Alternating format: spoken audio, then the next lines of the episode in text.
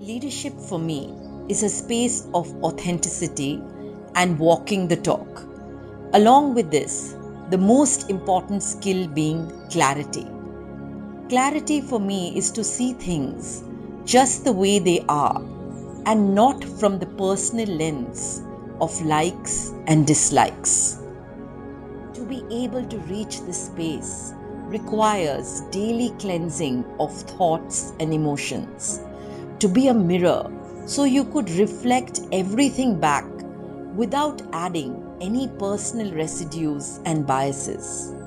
In my opinion, the best way to do this is silence, yoga, and working with a coach.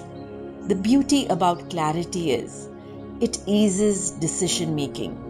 When you're clear, you don't really need to ask anyone. And if there is a lot of opposition, you're still sure and there isn't any ambiguity. This is possible when your inner weather is in your control and you're able to utilize the body and heart intelligence along with the intellect. This requires a lot of work, constant growth, and it isn't always easy. The second thought in my mind being leadership isn't about wanting to be liked and wanting to avoid conflict. If a difficult decision needs to be taken, which is tough and could fuel resentment among people, but if it's the right step and needs to be done, one has to go ahead and do it.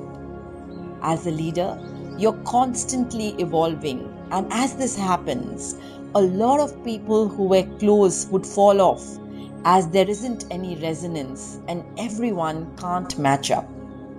And finally, when you operate from this space of inner resonance, authenticity, and clarity, people would feel inspired by your presence and passion and would want to learn from you and follow you. So, in my opinion, this is an inside out process.